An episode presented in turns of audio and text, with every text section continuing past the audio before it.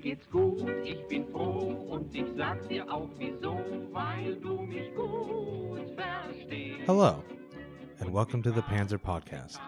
My name is John Burgess, and I will be your host as we take a deep dive into all things tanks.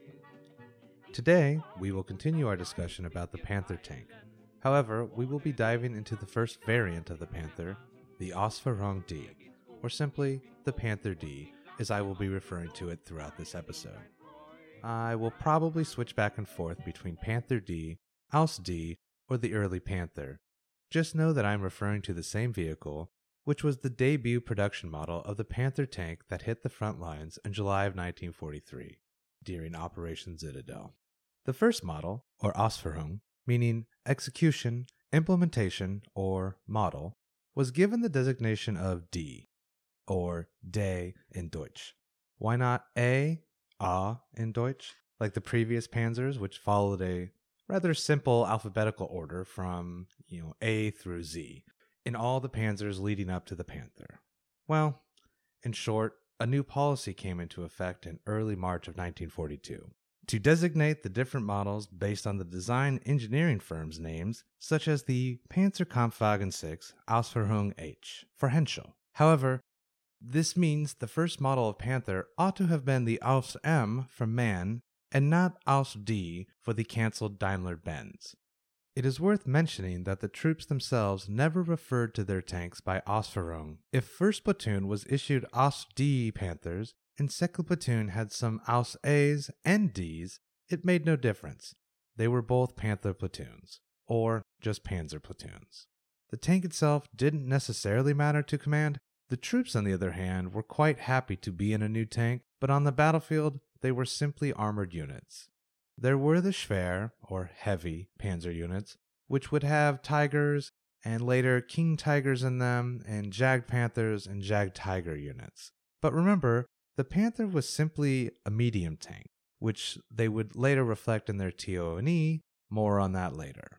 And yes, I know I said medium, but you better believe I am rolling my eyes at that concept as much as anyone else. What matters here for our needs is that the designation of Aus D had meaning and importance to the maintenance crews as well as the engineering and design firms, and later, people like us future tank nerds.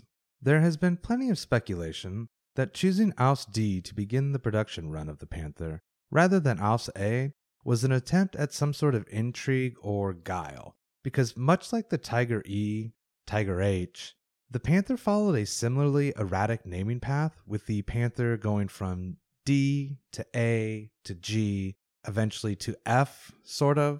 Um, it's been postulated that this was to throw off Allied intelligence services so that they would not know how far along the production models were, or if maybe there were, you know, secret versions that the Allies had yet to see. Further speculation into the naming conventions of the Panther and most later model Panzers that I've read about is giving the troops the brand new Aus D allowed their nerves to ease knowing that they weren't beta testing the new tanks and instead were on the fourth or, you know, fifth iteration. I, I don't want to pour too much into the doubt bucket on these two revelations, but suffice it to say there isn't enough real evidence to lend any credence to these theories. The truth is probably just mundane engineering designations. There may well have been drawings for an original A, B, and C model, but the D model was ready first and thus went into production. Again, there is no evidence to suggest that this was the case, but it could have been something that simple. The truth is, the first production model of the Panther tank was known as Ausführung D, and that's what we'll be going with. Since we've already gone into discussion of what was required from the design for the Panther, what did that actually look like once the first Panther Aus D rolled off of the line? The chassis armor, as described from original drawings and additional information from Thomas Jentz and Spielberger. For the chassis, we had a sloped upper glacis and nose plate for increased protection. It included a large rectangular plate flush with the roof in front of the turret, which would lie flat, and it was a large maintenance hatch that allowed the removal of the transmission and steering units without having to first remove the entire turret, which obviously would require much more work and thus time to take care of. Contained within this large rectangular plate, There were two hatches for the driver and radio operator to enter and exit the vehicle. They were of the pivoting variety, meaning simply they had to first be lifted up with an assisting spring and pivoted to allow a human body to pass through. There was another large rectangular hatch, also hinged, covering the rear deck and could also be removed for maintenance of the motor, cooling system, and fuel system. These two top deck plates were a huge step in overall ease of maintenance for the Panther, while other vehicles, like the Tiger tank, that could require huge efforts to reach the inner working modules, such as removing the entire turret off of the vehicle before being able to access the transmission. The front of the chassis also contained quite a unique feature. For the machine gun port and the driver's vision port, there was an attempt to create a sort of solid front regarding the glacis plate, meaning the driver's vision port could be opened and closed, and when it was closed, the front armor no longer contained a hole, which could be a weak point for shell penetration. And the same thing goes for the M G port. It could be opened and closed as needed. However, this nifty little piece could become jammed with dirt, grit, or even bullet and shell damage, uh, in which case it, it could become stuck and inoperable. The front glacis plate itself was eighty millimeters or three point one four inches thick at fifty-five degrees with a Brinell hardness rating of between two sixty-five to three oh nine. The front nose plate, the bottom section of the glacis that met the upper front plate, was sixty millimeters or two point three six inches thick at fifty-five degrees. These were the two interweaved plates that connected in the front of the vehicle, a Brinell hardness rating of two sixty-five to three oh nine. The superstructure side plates were forty millimeters or one point five seven inches thick at a zero degree vertical angle, with a Brinell hardness rating of two seventy-nine and three twenty-four. The upper hull side plates were forty millimeters or one point five seven inches thick at forty degrees with a Brinell hardness rating of two seventy-eight to three twenty-four. The tail plates were also forty millimeters thick or one point five seven inches at thirty degrees angle with a Brinell hardness rating of two seventy-eight to three twenty-four. The top deck plate was sixteen millimeters or zero point six two inches thick at ninety degrees horizontal with a Brinell hardness rating of two seventy-eight to three twenty-four. The front belly plate was sixteen millimeters or one point one eight inches thick at ninety degrees horizontal, and it should be noted that in some drawings you will see the front belly plates with thirty millimeter plate. This is incorrect. The belly plates came in sixteen millimeter increments, and during production of the Alf D, these plates could be doubled or even tripled for a sixteen, thirty-two, or forty-eight millimeter belly plate thickness to increase AT mine protection, and this, this itself did vary from firm to firm. And these belly plates were also a Brinell hardness rating of two seventy-eight to three twenty-four. Finally, the rear belly plate was sixteen millimeters or zero point six two inches thick at ninety degrees horizontal with a Brinell hardness rating of two seventy-eight to three twenty-four. Now we can move on to the turret. The turret roof was sixteen millimeters or zero point six two inches thick at eighty-four point five degrees with a Brinell hardness rating of three oh nine to three fifty-three. The turret roof in the rear side was sixteen millimeters or zero point six two inches thick at ninety degrees with a Brinell hardness rating of three oh nine to three fifty-three. The gun mantlet, that's the curved part in the very front where the cannon sticks out of, was one hundred millimeters or three point nine three inches thick, curved and tapering, with a Brinell hardness rating of two thirty-five to two seventy-six. The turret front itself was one hundred millimeters or three point nine three inches thick at twelve degrees with the Brinell hardness rating of two thirty-five to two seventy-six. Turret sides were forty-five millimeters or one point seven seven inches thick at twenty-five degrees with the Brinell hardness rating of two seventy-eight to three twenty-four. Turret rear was forty-five millimeters or one point seven seven inches thick at twenty-five degrees with a Brinell hardness rating of two seventy-eight to three twenty-four. Finally, The commander's cupola was sixty millimeters or two point three six inches thick, drum-shaped with six vision ports that could be closed with sixty millimeter or two point three six inches thick armor ring, a Brunel hardness rating of two seventy-eight to three twenty-four. There was an emergency hatch in the rear of the turret behind the loader that was also forty-five millimeters or one point seven seven inches thick at twenty-five degrees with a Brunel hardness rating of two seventy-eight to three twenty-four. Um, I just want to add here that to produce and assemble all of these pieces took a total of two thousand man hours to produce a single Panther take. That broke down to hull production, fifty-five hours, turret production, thirty-eight hours, cannon production and assembly could take well over eleven hundred hours, chassis assembly, four hundred eighty-five hours, turret assembly, one hundred fifty hours, final assembly, eighty-five hours, and additional sanding, welds, paint, and various tasks, eighty-seven hours, for a total of roughly two thousand hours. What is Brunel hardness rating? Why does it matter? And who cares? Essentially, the Brunel scale is a way of expressing the hardness of a material, in our case, steel. But it can be defined as the resistance of a material to an applied pressure or force. Simple, right? What does this mean to us in this particular instance of panzer armor? How does a B H N, the Brunel hardness number or rating, of two seventy-eight to three twenty-four differ from three oh nine to three fifty-four? Well, there are a lot of things to take into consideration. Just because the number is higher does not necessarily mean it's better per se, because being too inflexible or harder leads to the armor becoming more susceptible to shattering. But being too soft means the armor is easier to penetrate. There's got to be a happy medium. Well, sort of, because the B H N only tells part of the story. Remember, not all armor is the same. There's rolled homogeneous armor, there's cast armor, and there's riveted armor.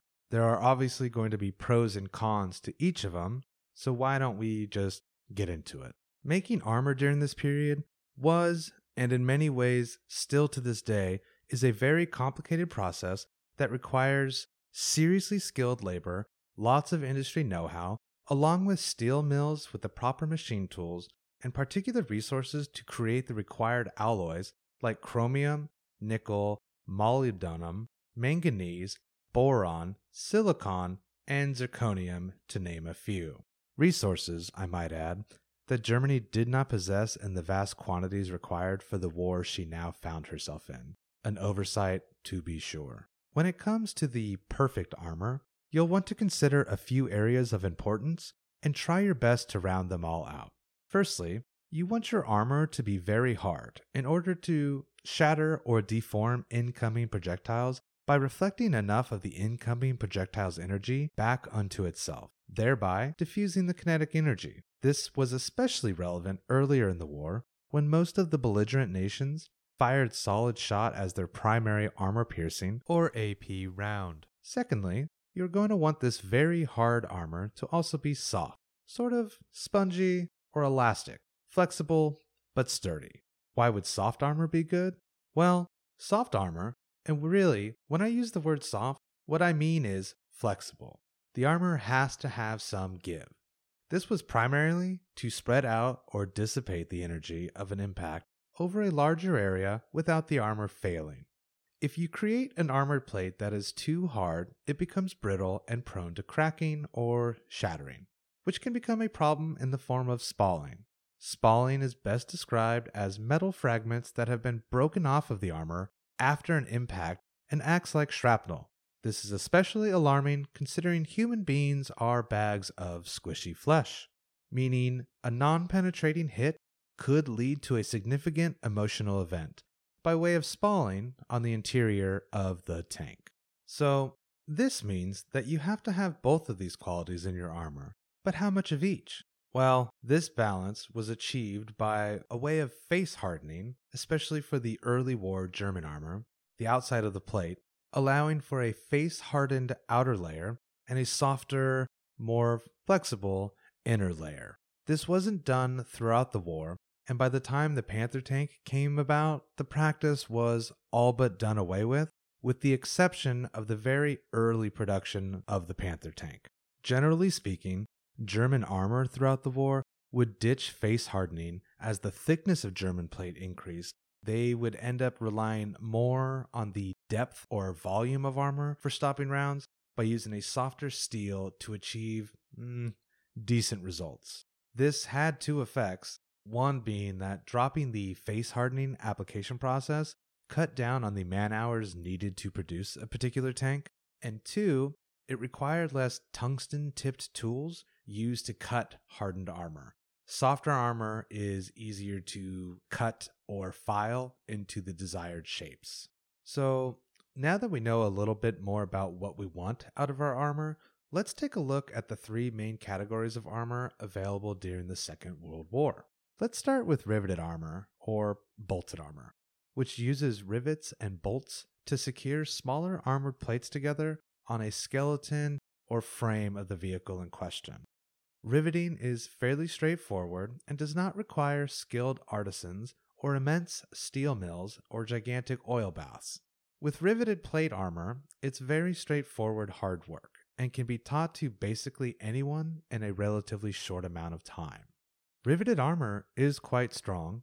Small plates of armor are much easier to create with uniform qualities, which includes things like the grain, thickness, toughness, hardness, and can be done so in a shorter amount of time rather than larger plates, which require more fine-tuning and increasingly skilled metalworking. Small plates riveted or bolted together to make a much larger, stronger structure was a leading advantage to riveting armor. Armor of this type is also easy to repair or replace. Any plate that has been damaged or penetrated can easily be replaced in the field in a short amount of time. One plate got smashed by an incoming round? No problem. Just pull it off the vehicle and rivet a new one in its place. So long as nothing vital inside the tank was destroyed, and by vital, we mean the tank's own mechanisms like the steering, transmission, or motor, human beings don't necessarily fall into this category, for they are easily replaced. Meaning, a battle-damaged tank could be quickly put back into action. Thus, tanks made of riveted armor are cheaper to produce, both in terms of cost and skill when it comes to production and assembly. Not to mention, in the nineteen thirties, the amount of machine shops available to produce this kind of plate would have been more readily available than the complex mills required for casting or rolling armor, which we'll get to shortly. You must be asking yourselves, if all the above is true, what possible drawbacks were there with producing vehicles with this type of armor? I'm glad you asked. Some of the glaring disadvantages may not be apparent at first, but let's drill down on some of them. Weight was a huge factor in armored fighting vehicle design. Remember, your armor needs to be able to maneuver both in tactical combat and strategic positioning. Your one hundred ton behemoth may be impenetrable, but how are you ever going to get it to the battlefield? And once there, how will it maneuver into an advantageous fighting position? Granted, a one hundred ton tank is hyperbolic. My point with all of this is that a frame required to hold armored plates and their rivets can be heavy. It all adds weight. It wasn't a huge issue for smaller vehicles like the Panzer thirty-five T or thirty-eight T of Czech origin. Uh, just like the U S-made M two and M three tanks, or even the Italian tank Etz. As an aside, Italy used riveted armor throughout the war, due mainly in part to their poor industrial capacity and low-quality steel manufacturing plants. But as the scale of armored vehicles increased the weight of all those rivets and the structural framework required to actually bolt them on, it adds up and becomes a disadvantage. According to Spielberger, the framework or skeleton needed to support riveted plate armor increased the overall weight of the vehicle by five to ten percent, which is a lot considering that framework does not contribute to the protection of the vehicle. It really is only a detractor. On top of weight concerns, thousands of rivets, which could not be produced in the same strength as the plates they were bolting down, would be vulnerable to incoming shellfire. The armor plate itself could possibly withstand a direct hit, but the stress that energy places upon the weaker rivets could cause them to shear off, fail, or ultimately create extra spalling within the tank, causing casualties to both the crew and the vital mechanisms within the tank. It would not be until about nineteen thirty-two when the Germans discovered a way of creating a shell-proof, and I say that in quotes, a shell-proof seam welding technique that allowed them to create hulls of steel sheets welded together. I want to note here that Germany did not produce any armored fighting vehicles with rivets. They did, however, acquire plenty of foreign-made armored fighting vehicles. The Panzer thirty-five and thirty-eight T were outstanding examples, which used this early method of armored construction. Next, we'll move on to casting armor. Casting can be defined as, quote, an object made by pouring molten metal or other material into a mold, end quote. Thank you, Oxford Dictionary. It's really as simple as that. However, casting a ring to wear on one's hand is a much less complex process than, say, casting, I don't know, a sword or, in our case, a tank hull, or turret for that matter. The process remains similar in theory. However, the larger the casting, the more room for errors and inconsistencies, not to mention casting something as large as an entire hull of a tank will require much larger facilities to produce and to maintain, not to mention the immense quantities of raw materials and the ability to feed these materials into the casting facilities. Industry logistics are as important to the front lines, if not more important, than the vehicles they're producing for battle. The main advantage to casting armor is that the armor can be easily molded into various shapes, allowing for curved areas and specific thicknesses. A prime example of this would be the M four A one Sherman, or the French H thirty-five, R thirty-five, and S thirty-five tank. The S thirty-five was actually cast in four parts. Another prime advantage to casting hulls is that the armor was often soft, non-brittle, and still strong and hard, which would help in defending against incoming armor-piercing shells, increasing the odds of a glancing blow or even a bouncing shot. Early in the war, German A P rounds were generally solid shot and not yet capped rounds. We'll get into ammunition types further along down the road, so just hold tight. Casting hulls and turrets also allows for more curves on the A F V, which results in less exterior surface area for the same volume enclosed. These same curves distribute energy and thus stress better than that of sharp corners and boxy frames. This is important to our story because although the Germans did not cast any hulls or turrets, they did in fact cast turret mantlets, like that of the Panther, which was curved and rather thick. However, as with all things during this stage of armored science, casting came with its own set of inherent disadvantages. The first and foremost being, with casting such large structures like a tank hull or turret, is that the physical nature of the molten metal being poured into the mold at the foundry will have inconsistencies throughout. Inconsistencies that cannot, at least at the time, be controlled by the foundry operators. The process leads to the grain structure of the metal itself being uncontrollable, leading to casting cavities and impurities, uneven cooling during the quenching process, that is to say the heat treating of the metal, can create weak points within the armor that would be unknown to the end user until it was too late, that is a penetration or failure. Furthermore, armor that has been cast can be nearly impossible to repair once it had been badly damaged or penetrated, though there were workarounds. Welded plate or riveted plate had the upper hand in ease of repairs in this regard. The initial heavy investment for such foundries capable of casting large hull portions and entire turrets was fairly high.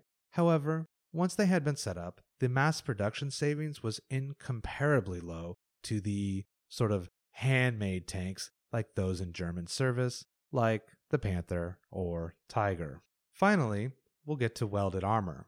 Welding of armored plates to one another to form the structure of the tank became the standard way of producing tanks as the war continued on. Remember, Germany only welded their tanks together, having come up with the perfect weld in nineteen thirty-two.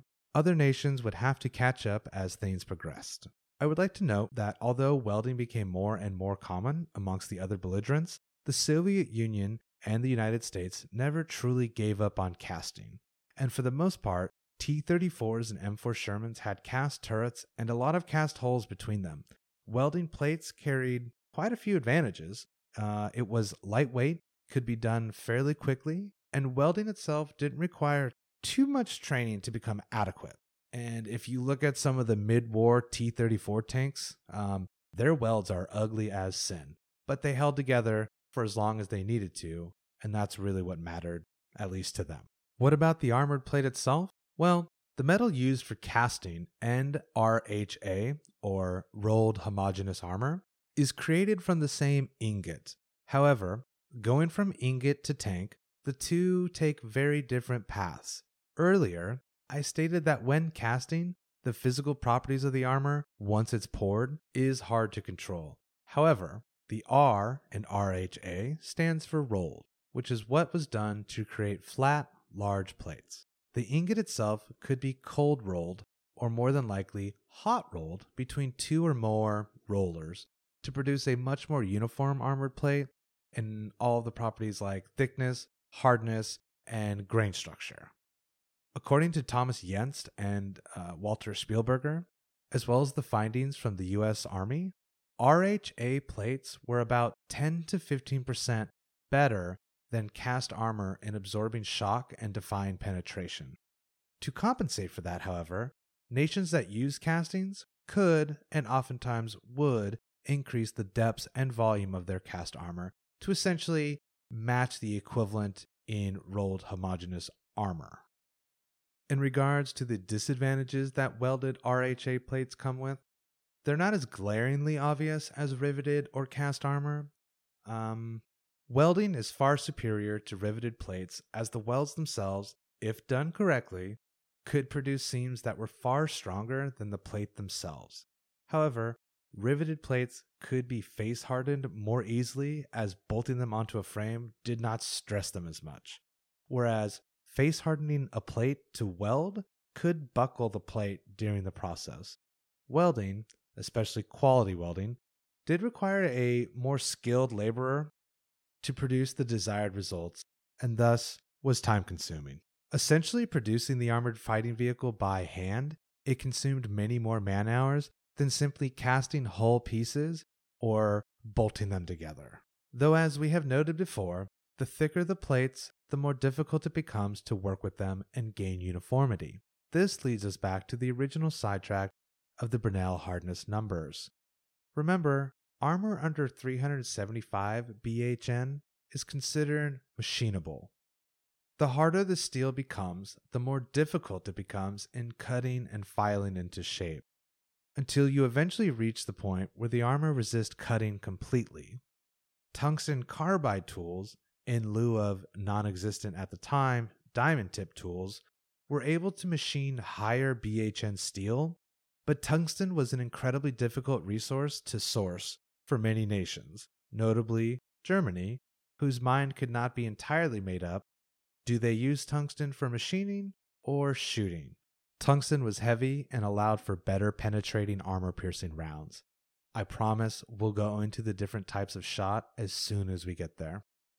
There were methods available to increase the strength of R H A plates, such as face hardening, as described earlier, but this plate was notably only used on smaller, lighter panzers like the Panzer three and Panzer four due to the heat treatment, which could cause curling edges and thus required cold rolling, which tended to wind up the stress in the plate until being relieved catastrophically by the impact of an incoming round. It is my speculation that face-hardening applique plates used on the later models of the aforementioned Panzer three and four led to an extension of their service life, especially along the Eastern Front, where forty-five millimeter and fourteen point five millimeter AT weapons would be much more prevalent in using uncapped A P rounds against those lighter panzers.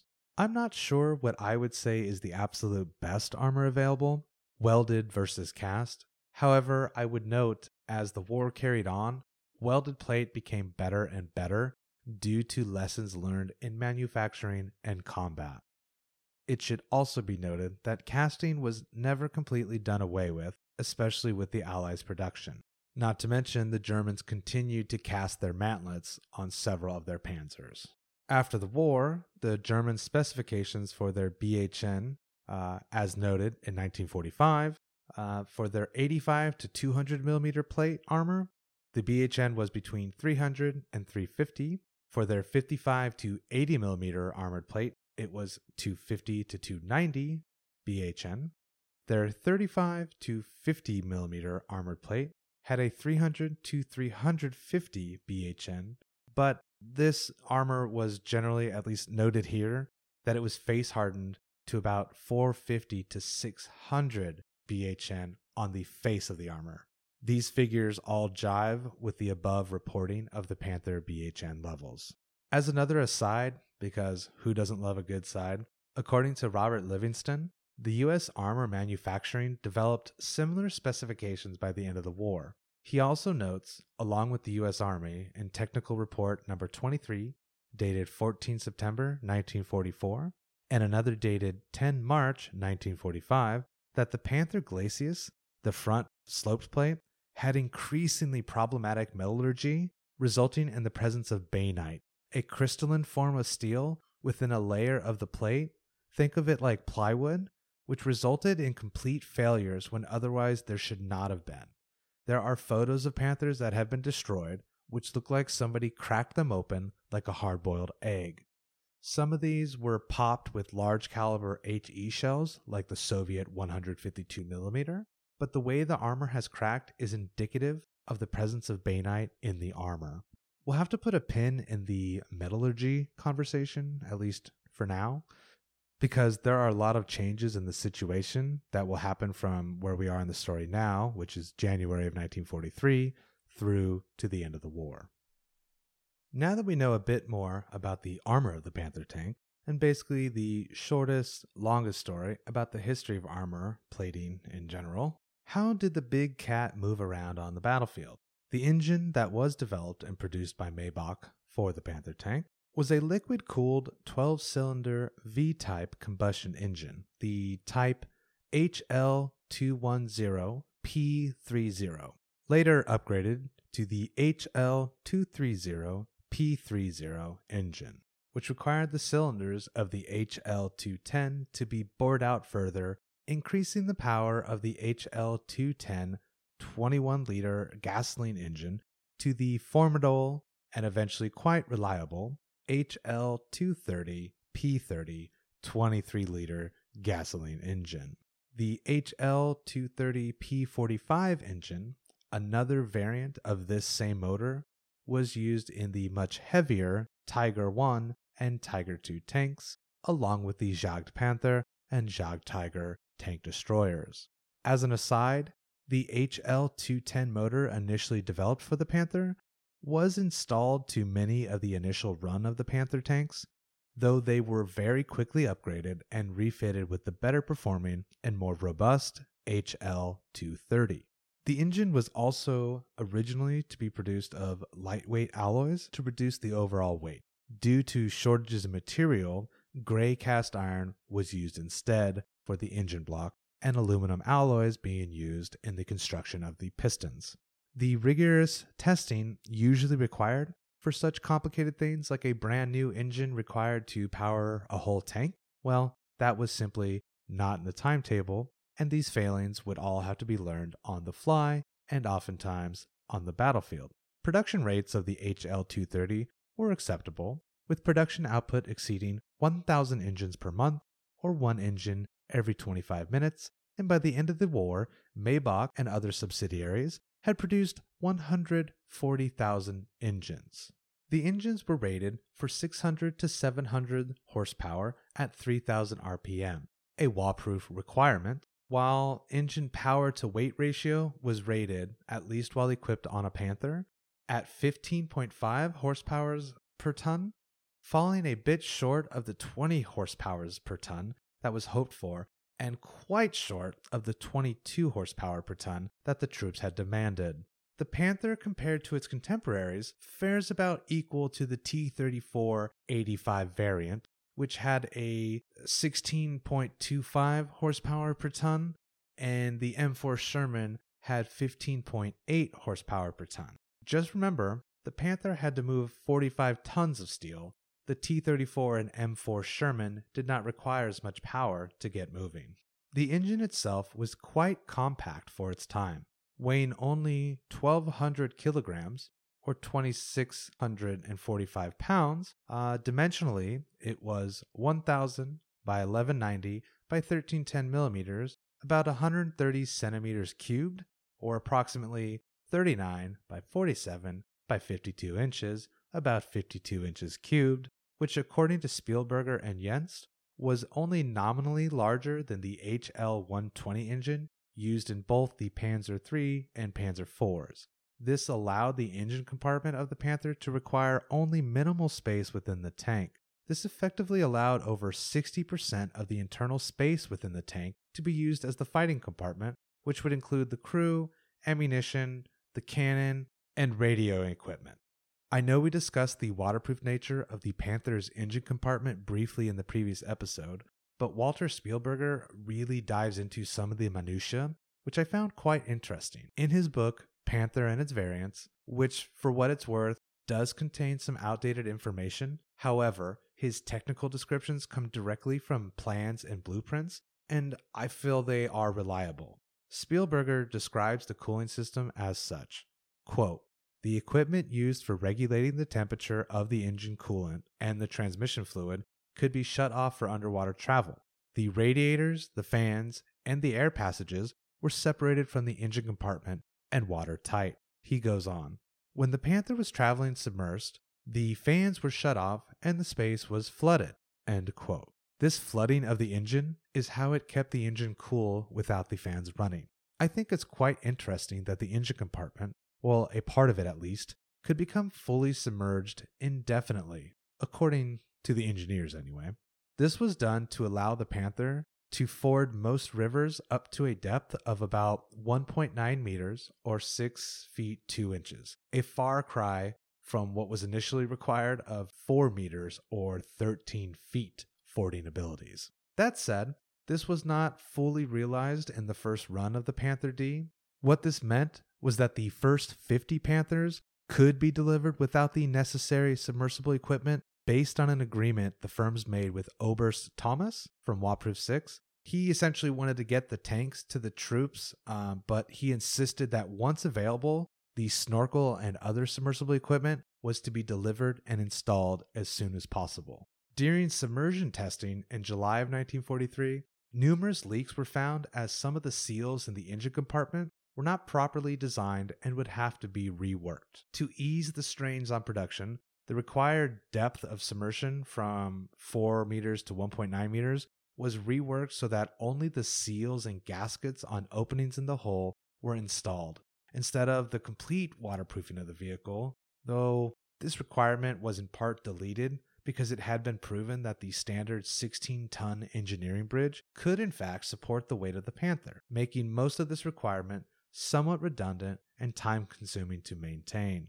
I do wish to point out here that, in my opinion, and remember, take that with a grain of salt, that this sort of hyper-focusing on particular elements of what the Panther ought to be able to do led to problems down the road that perhaps could not have been anticipated, but it's sort of a pattern. Pushing so hard for a waterproofing design forced bottlenecks in production. It created a number of hazards that will be fully realized once the Panther enters combat, such as oil and gasoline pooling within the engine compartment because it is waterproof, leading to several engine fires and losses of both man and materiel. forty-five tons. forty-five tons. That's a number that I believe is far too abstract, and I want you, the listener, to maybe visualize what forty-five tons really looks like.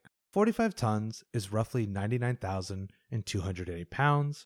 For instance, an African elephant, the big ones, weigh in on average about thirteen thousand pounds or five point eight nine tons.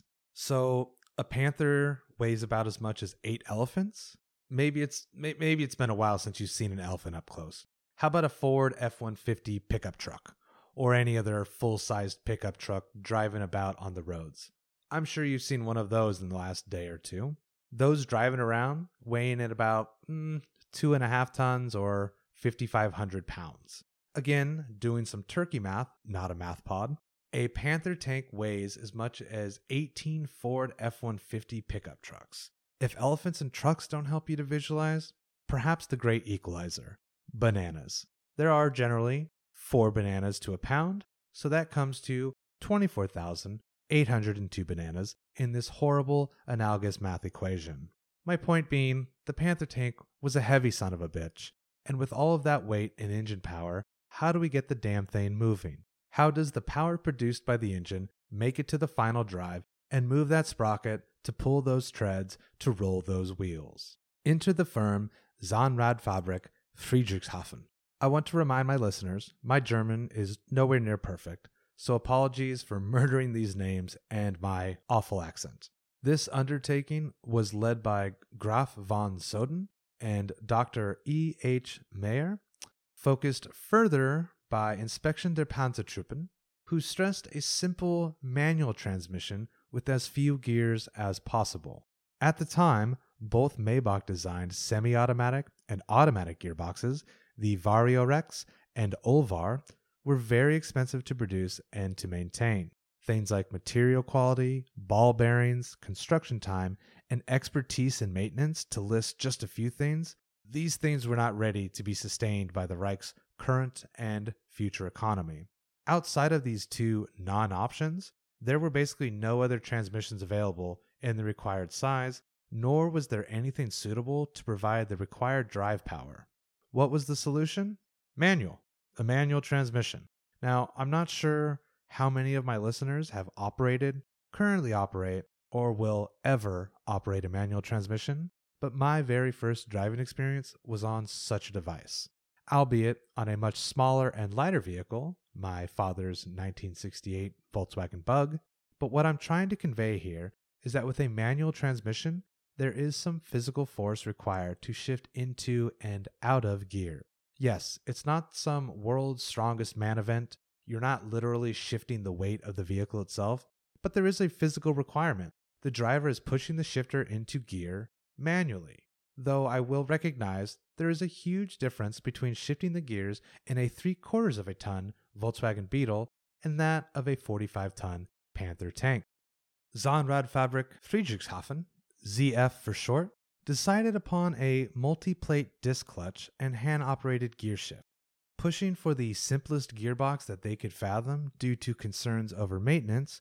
Graf von Soden even noting in nineteen forty-two that Panzer transmissions ought to be of the, quote, absolute most simple construction, end quote. Of the several drafts laid out, Z F finally settled upon their triple shaft design known as the A K seven twenty transmission, designed and brought to the production line from February of nineteen forty-two to August of the same year. An incredibly short span of time.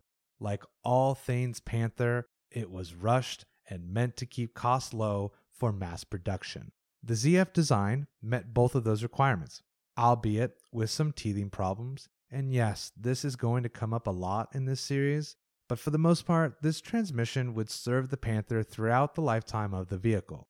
This transmission itself was rated for a top speed of fifty-five kilometers an hour, thirty-four miles an hour. Though not ideal for a vehicle this heavy, keeping the production cost and maintenance costs down was of higher priority due to the demand that the Panther be produced in large numbers to replace the current Panzers on the field as quickly as possible. Keeping with our miserly, the cheaper the better theme, in regards to the subsystems of the Panther tank, the steering system would be no exception. Instead of using the same and quite well regarded, liked, and reliable double-radius epicyclic steering unit found on the Tiger tanks of Henschel design, instead man, by force of their own choice of a front-drive tank, was to use the single-radius steering found on the likes of the Czech-born Panzerkampfwagen thirty-eight T. The T in thirty-eight T, it denotes the country of origin. The German word for Czechoslovakia begins with the letter T, hence Panzer thirty-eight T. This type of steering, it permitted a large turn radius using epicyclic gearing to reduce the speed on one side of the vehicle and tighter turns by disengaging and applying the brake to the track on the inside of the curve. This was an improvement over the quite simple uh, brake and clutch steering, think tractor style. Though it was not quite as smooth or effective as the double radius steering, again, it was cheaper and faster to produce and maintain than the double radius steering mechanism found on the Tiger tank. And again, the Tiger was not going to be built in any massive numbers like the Panther was envisioned. All right, so we've got our Maybach power plant, our less than ideal Z F manual transmission, our simplified single radius steering system with clutch and brake assist. We have finally come down to the linchpin of the entire powertrain system. And I'll just go ahead and say it, the weakest point of the entire design, the double spur final drive. This design failed to be strong enough to withstand the forces produced by the Panther, especially when turning and using the Clow disc brake during tight curves and emergency steering. The use of epicyclic gearing for the final drive hinged upon a bottleneck in the gear cutting machinery used to produce the hollow gearing. This fact, coupled with the lack of high-quality steel required for the gears to withstand such forces sustained during turning, led to multiple failures that ultimately would plague the Panther till the end of the war. According to Spielberger in Panther and Its Variants, the steering mechanism worked as such. Quote, "In order to facilitate steering through tight turns, each track could be halted by a solid disc brake once the support brake had been released and the steering clutch disengaged. Also, by releasing the support brake, a single center gear could be set into motion from the control drive via a control clutch and spur gear against the main drive's direction of rotation. The affected track would be slowed down, and the tank would then make a single arc of a fixed radius for every gear engaged, hence the term single radius steering," end quote. Due to the immense weight and the relatively high speed of the Panther, conventional brakes were just not going to cut it. Thus, Doctor Clow designed a new disc brake, and he named it the Clow brake, which uh, this was used to arrest the tracks when turning in a tight radius. Without getting too technical to confuse both yourself and myself, suffice it to say that this new brake had a U-shaped ring, providing more surface area, which reduced the wear of the brake lining and rings, which allowed for the heat buildup to be bled off. Um, and this, this allowed the brakes basically to stop the Panther and keep the brakes themselves from just deteriorating much too quickly. This is all well and good, but if steering levers or brakes are handled incorrectly, or in an emergency situation in a manner which put too much stress on the brakes or steering mechanisms, a great amount of the momentum could build up, and the stress could and would, in a lot of instances, cause the weak gear teeth or the undersized final drive to fail. This is where the decisions to choose a single radius steering mechanism over the double radius steering rears its ugly head. All of this braking while turning business simply was not done by way of the double radius system. Tiger tanks, which were larger and heavier, did not require this kind of braking whatsoever during their turns, and thus reduced the stress and wear to their final drives and supporting systems. Realistically, this problem was mitigated primarily by adequate training and hours of experience like that of a veteran, which unfortunately for the Reich will never have enough oil, time, manpower, or vehicles available to make adequate training a standard policy, thus dooming the Panther to this shortcoming throughout its entire lifespan. There were some attempts at improving the final drive, up to the point of even offering up a prize for any firm that was capable of improving on this design. The general consensus stood that without better machinery and steel, the gear teeth would virtually guarantee failures at some point or another, due to the weak mountings and relatively low strength of the teeth themselves. The only proposition that held any weight in regards to being successful was an epicyclic gear system with a final reduction drive using planetary gears. But again, shortages in material and machine cutting facilities scratched this idea from ever seeing a production Panther. Only in some testing phase was this ever actually considered. In the end, the performance of the Panther, at least in a testing environment, was as follows. It had a max speed of fifty-four point nine kilometers an hour, or thirty-four miles an hour, later regulated to forty-five point seven kilometers an hour, or twenty-eight miles per hour, with an average speed of thirty to thirty-five kilometers an hour, eighteen to twenty-one miles an hour. The radius of action on the road was two hundred kilometers, or one hundred twenty-four miles. The radius of action cross-country, that is to say off-road, was one hundred kilometers, or sixty-two miles. It had a turning radius of four point seven to seventy-nine meters, or fifteen and a half to two hundred fifty-nine feet. It could cross a trench of two point five meters, or eight feet. It had a fording depth of one point nine meters, or six feet. The step climbing was zero point nine meters, or two point nine feet. The gradient climbing ability was thirty-five degrees. It had a ground clearance of zero point five six meters, or one point eight feet. The ground pressure was zero point seven three kilograms per cubic centimeter, or one point six pounds per cubic centimeter. A power to weight ratio of fifteen point five horsepower per ton, with the Maybach H L two thirty P thirty improved engine. Remember, back in last episode, one of the hardline factors of Guderian's Panzer Army, uh, they required a bigger and better gun in the new fighting vehicle, something high velocity and capable of punching through the Soviet T thirty-four and K V series tanks. Well, introducing the Rheinmetall Borsig A G designed and produced seven point five centimeter K W K forty-two L seventy Kampfwagenkanon forty-two.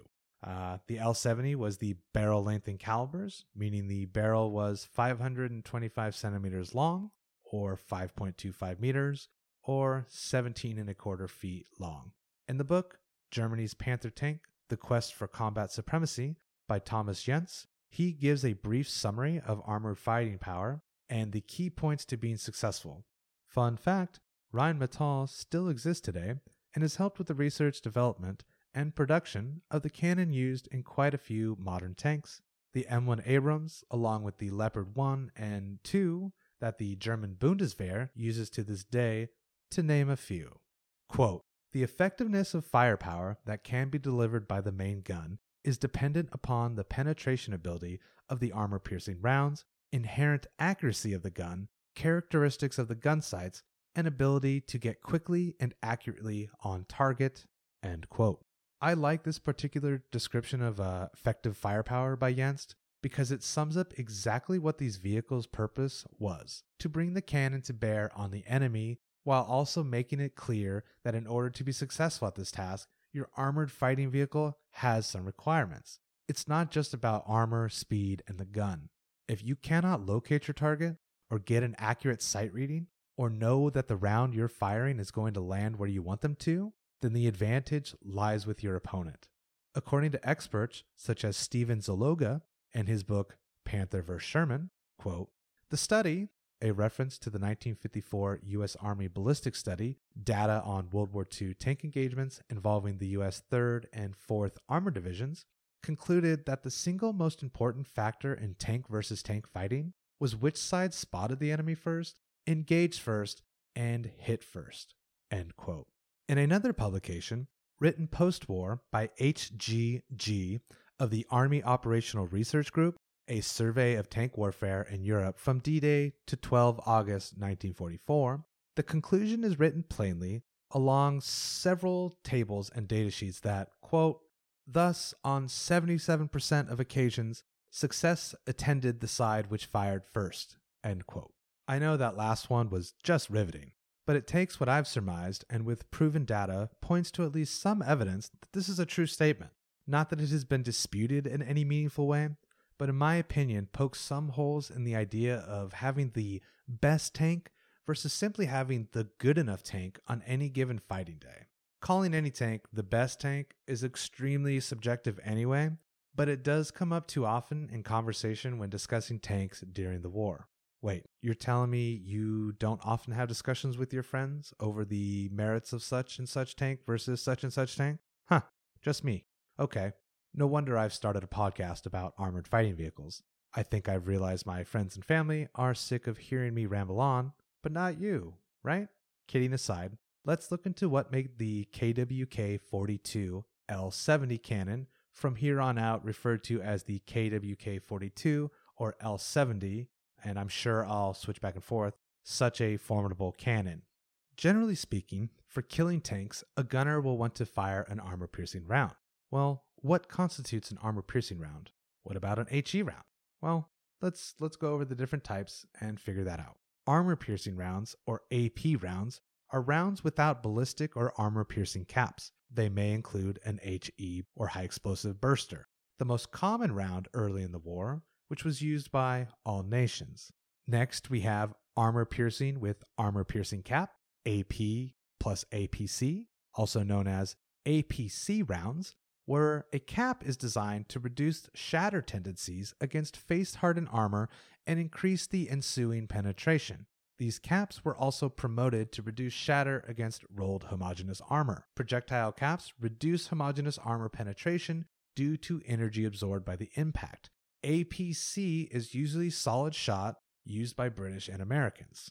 Armor-piercing capped ballistic cap, or A P C B C, Uh, is a round which is used to reduce shatter and ballistic cap to reduce wind resistance and increase penetration at range. May include a high explosive burster used by the British, Americans, and Germans. Armor-piercing composite rigid, or A P C R. The A P C R projectile has a core of high-density hard material, such as tungsten carbide, surrounded by a full-bore shell of a lighter material, like aluminum alloy. However, the low sectional density of the A P C R resulted in high aerodynamic drag, resulting in poor performance over long distances. Used by all nations. High explosive, or H E rounds, rely more on blast and are usually detonated on impact or with a timed or chemical fuse. Their armor-piercing capabilities are somewhat limited, and they are used mainly against soft targets, lightly armored vehicles, and buildings, used by all nations. Finally, we have the high-explosive anti-tank, or HEAT rounds, which is a type of shaped charge explosive that uses the Munro effect to penetrate heavy armor.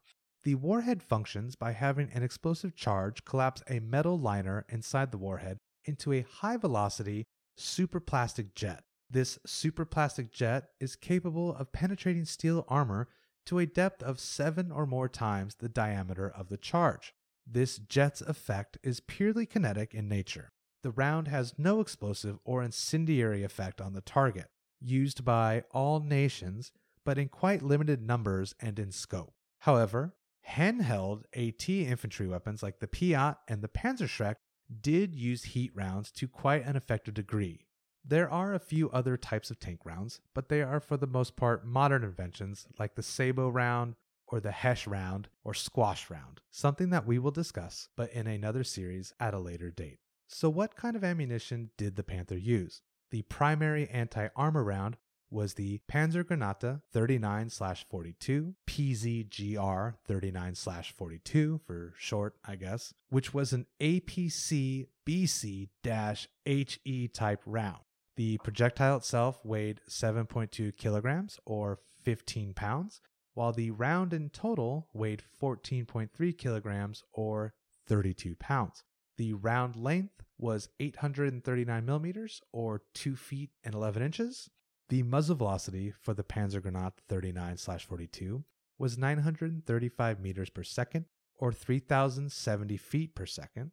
It contained eighteen grams of R D X explosive filler, the high explosive part of the round, with a maximum range of nine thousand eight hundred fifty meters or thirty-two thousand three hundred sixteen feet when fired out of the K W K forty-two.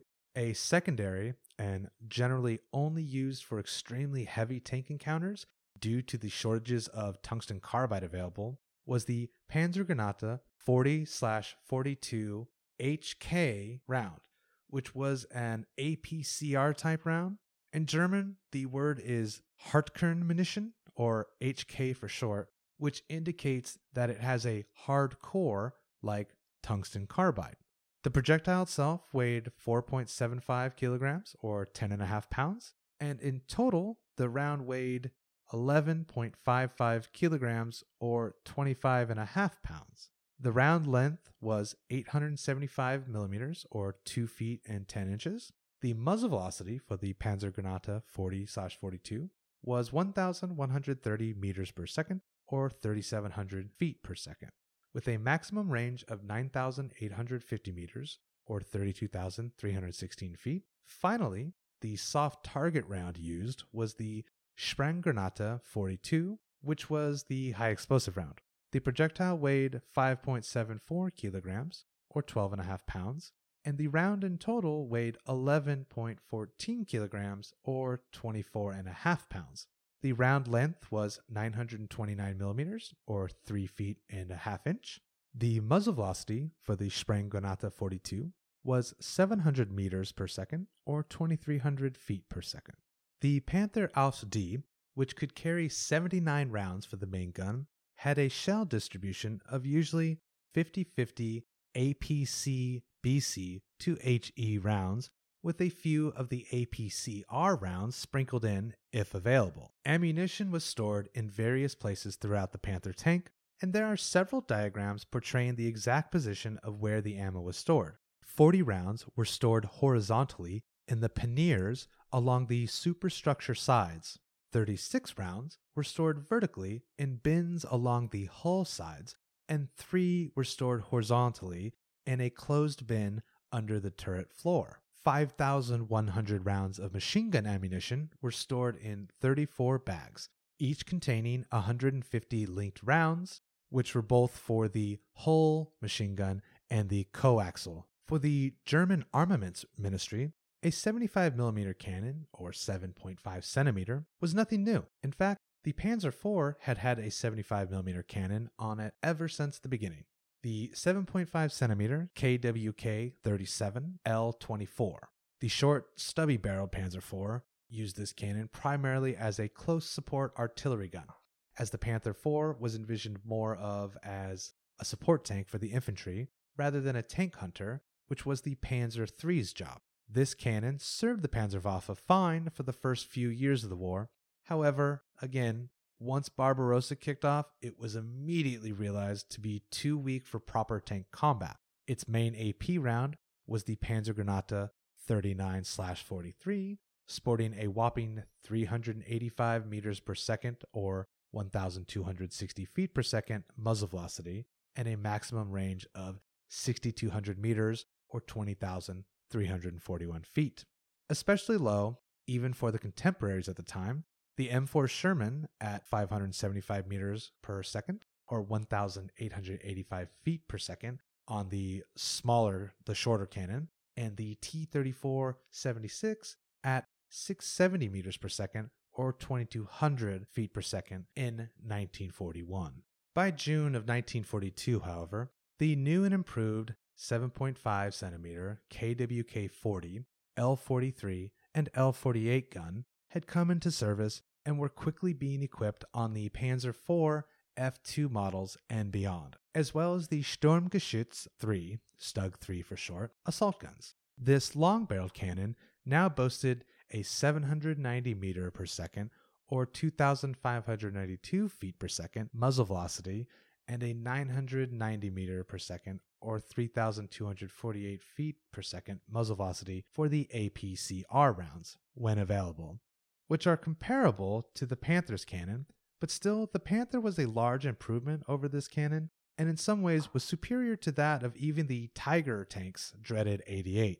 The A P C B C muzzle velocity was only eight hundred meters per second or two thousand six hundred twenty-four feet per second, and the A P C R was nine hundred thirty meters per second or three thousand fifty-one feet per second on the Tiger tank, meaning the penetrative power of the Panther tank was slightly better, not only due to the muzzle velocity, though that has a large part to do with it, but also the size of the round allowed it to travel further with less air resistance and thus able to penetrate more armor from further away. While comparing the Tiger to the Panther is simply not realistic, because less than fifteen hundred Tigers were ever built, the Panther was a far more common sight on the battlefield. Considering nearly six thousand were built in various configurations, the Panther and Tiger were ultimately two very different A F Vs with two very different jobs on the battlefield. I just find it interesting to compare their armaments to one another in an effort to shed some light on the Panther itself and how she compared to the other tanks at the time. The K W K forty-two was at last the German army's supposed answer to all of the Panzerwaffe's problems. It outperformed all of the preceding weapons available and outgunned most of the enemy's armor with room to spare. In my opinion, this cannon sits near the top of the best, and I'm using that term very loosely, the best cannons produced during the war. And it's hard to find a better one, but we'll try later on in another series. However, back to the K W K forty-two. The cannon itself, as one can imagine, had quite a lot of recoil, and thus a baffle was affixed to the muzzle end of the barrel and acted as a muzzle brake. During firing, according to Thomas Jentsch, roughly seventy percent of the recoil was absorbed and gases directed out of the sides of this muzzle brake. This component was so important that the gun could not be fired under any circumstances without it. And Panther crews were trained, at least in this regard, because the possibility of catastrophic failure, which could cause great harm to the tank and especially the crew within, it was trained in them that you could not fire this if, if the baffle was damaged or the barrel was otherwise compromised. It was in the manual. After firing, the breech was cleared of noxious fumes and gases by a compressed air dust extractor, which automatically pushed the air out of the barrel after firing. It should be noted that the early Panther Ds had an inadequate uh, fume extractor, which would have to be upgraded a few times before they finally got it right. Those are the main components of what makes the gun go bang. But there are other things to consider on a tank's cannon. Originally, the Panther D models were fitted with a binocular T Z F twelve two point five x zoom with a twenty-eight degree field of vision gun sight. Later models would have the T Z F or Turmzielfernrohr twelve A installed with an extra five x magnification. Both sights were considered excellent, and it must be noted that German optics have always been of superior quality to most contemporaries. The Soviets especially had poor optics during this period of the war. The gun itself was elevated by using the hand crank to elevate the gun from a range of negative eight to plus twenty degrees, and could rotate both manually and by hydraulic assist, which on the latter could complete a three hundred sixty degree revolution in a minute flat, not particularly fast. Vision inside the turret was fairly limited, as one could imagine, since being inside of the tank was only safe when the people within were well buttoned up and hidden from the outside world. With the exception of the commander, who had all-around vision blocks in the cupola, and thus could see in about three hundred sixty degrees around the tank itself, the rest of the crew were nearly blind to the outside world. The loader had only a pistol port on his side of the turret, which would require him to open it to see the outside. The gunner, obviously, had the binocular gun sight, but in the Oust D, this was only a two point five x zoom and a limited field of view. Besides that, the gunner also had a pistol port, which could be opened to look out. The driver and radio operator, as discussed earlier, had their own vision blocks and periscopes that they could look through. But even these were limited. The driver could see in front of him and to the left at sort of a nine o'clock to twelve o'clock degrees using the periscope, and the radio operator had only the gun sight through the machine gun and also a periscope which would look to about mm, three o'clock to twelve o'clock forward. Remember back to episode one. I had made a comment about German tanks having radios in their tanks to communicate with one tank to another, but also for talking to each other inside of the tank. The Panther tank was equipped with the Funkgerät five, or F U G five. Funk is the German word for wireless or radio, and Gerät is the German word for device or thing or tool. Essentially, Funkgerät means two-way radio, or in our case, Vehicle Radio number five. The F U G five was the standard piece of radio equipment installed in all Panthers, operating at a range of twenty-seven to thirty-three point three megahertz with a maximum output of ten watts. The operational range was two to three kilometers, or one one and a quarter to one point eight miles, when using A M, and three to four kilometers, or one point eight to two point five miles, when using C W, or continuous wave. Though as one might imagine, a lot of outside influence could affect that range. Mountains, atmosphere, hills, trees, all of these things could get in the way and reduce and sometimes kind of improve the range of the radio system. The radio itself could handle up to one hundred twenty-five channels, spaced in fifty kilohertz intervals. This radio served two functions. The primary function was to allow the radio operator and or commander to communicate with the platoon of Panthers operating together as a unit.